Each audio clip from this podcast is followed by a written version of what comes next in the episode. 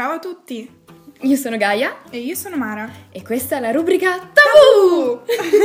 Oggi parleremo di pregiudizi e stereotipi come da tema e Gaia ha subito trovato un bellissimo collegamento con il tema della nostra rubrica. Mi sono messa un pochettino a pensare come collegare pregiudizi e stereotipi ai tabù e mi è venuto abbastanza subito, si può dire, in mente che in effetti pregiudizi e stereotipi nascono a volte dai tabù, molto spesso anche, soprattutto per quanto riguarda gli stereotipi, credo.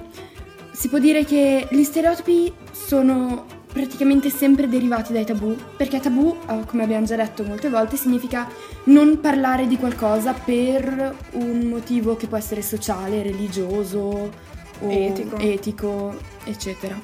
Quindi stereotipi magari è un tabù parziale, si può dire, si parla sempre di un solo aspetto facendolo diventare l'immagine di tutto un concetto che magari è molto più ampio, molto più grande, più complicato anche. Gli stereotipi sono una semplificazione tremenda ogni tanto.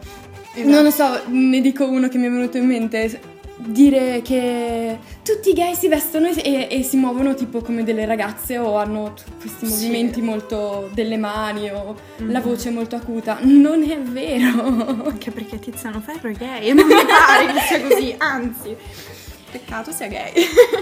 No, comunque la cosa che più mi dà fastidio a me degli stereotipi che appunto nascono dai tabù è quando si tratta di una nazione, perché una nazione ha tantissime sfaccettature ed è tutto il contrario di tutto quello che si dice, perché è composta dai suoi abitanti e gli abitanti sono comunque persone del mondo, quindi sono persone le une completamente diverse dalle altre. Poi va bene, io sono italiana e gesticolo tantissimo, quindi mi va bene che si dica che gli italiani gesticolano, però sono sicura che ci sono italiani che non lo fanno, quindi è comunque escludere, è come dire A e escludere non A, perché c'è anche non A in una realtà. Ho appena fatto matematica, quindi no, ecco, è questo quello che intendono. Se tu dici costantemente uno stereotipo, stai escludendo tutto il resto di quella realtà, quindi è come se guardassi solo uno scorcio di un panorama che è molto più vasto di quello che tu vuoi vedere. Esattamente.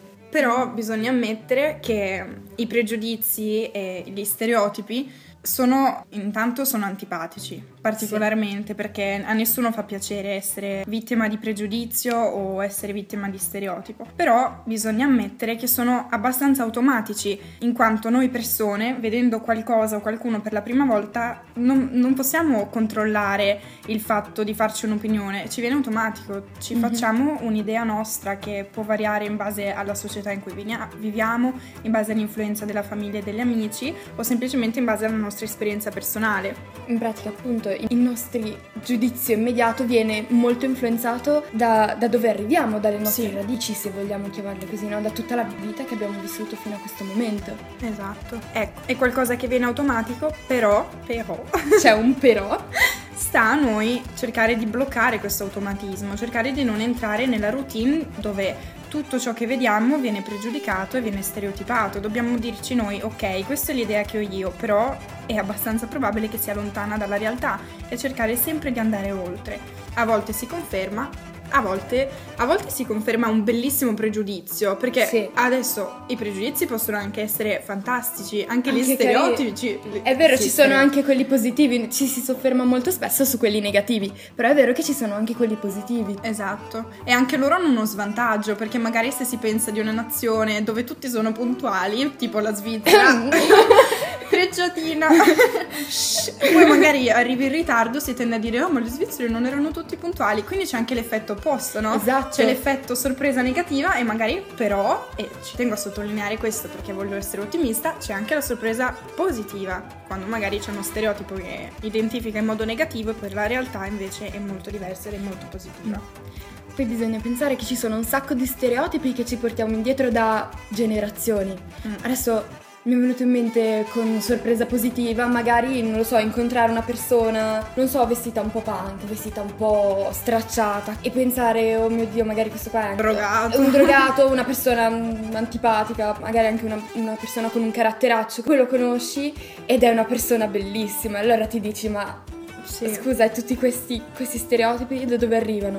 Arrivano da quando quello stile era più adottato da persone con questo tipo di personalità. Invece adesso trovo che gli stili adesso siano una cosa molto libera. Non puoi più giudicare una persona per come si veste. C'è un collegamento abbastanza fine tra la personalità e lo stile, perché sì, è comunque un'espressione di personalità, ma non significa che se ti vesti stracciato sei una persona stracciata dentro. Esatto. Antipatica. E la stessa cosa può avvenire al contrario, magari uno vestito da, come si dice, lavoratore in banca, perfettino, con la camicetta, la cravattina. La cravattina e tutto, potrebbe essere il più antipatico uomo sulla terra, quindi assolutamente non c'è bisogno di farsi questi. Esatto. Alla fin fine basta arrivare, incontrare una persona o una situazione e dire ok, io ho questo pregiudizio, voglio ascoltarlo oppure voglio aspettare di farmi un'opinione mia, voglio sorprendermi e magari scoprire che la vita può darmi una bellissima sorpresa, o voglio restare chiuso nel mio buco. Beh,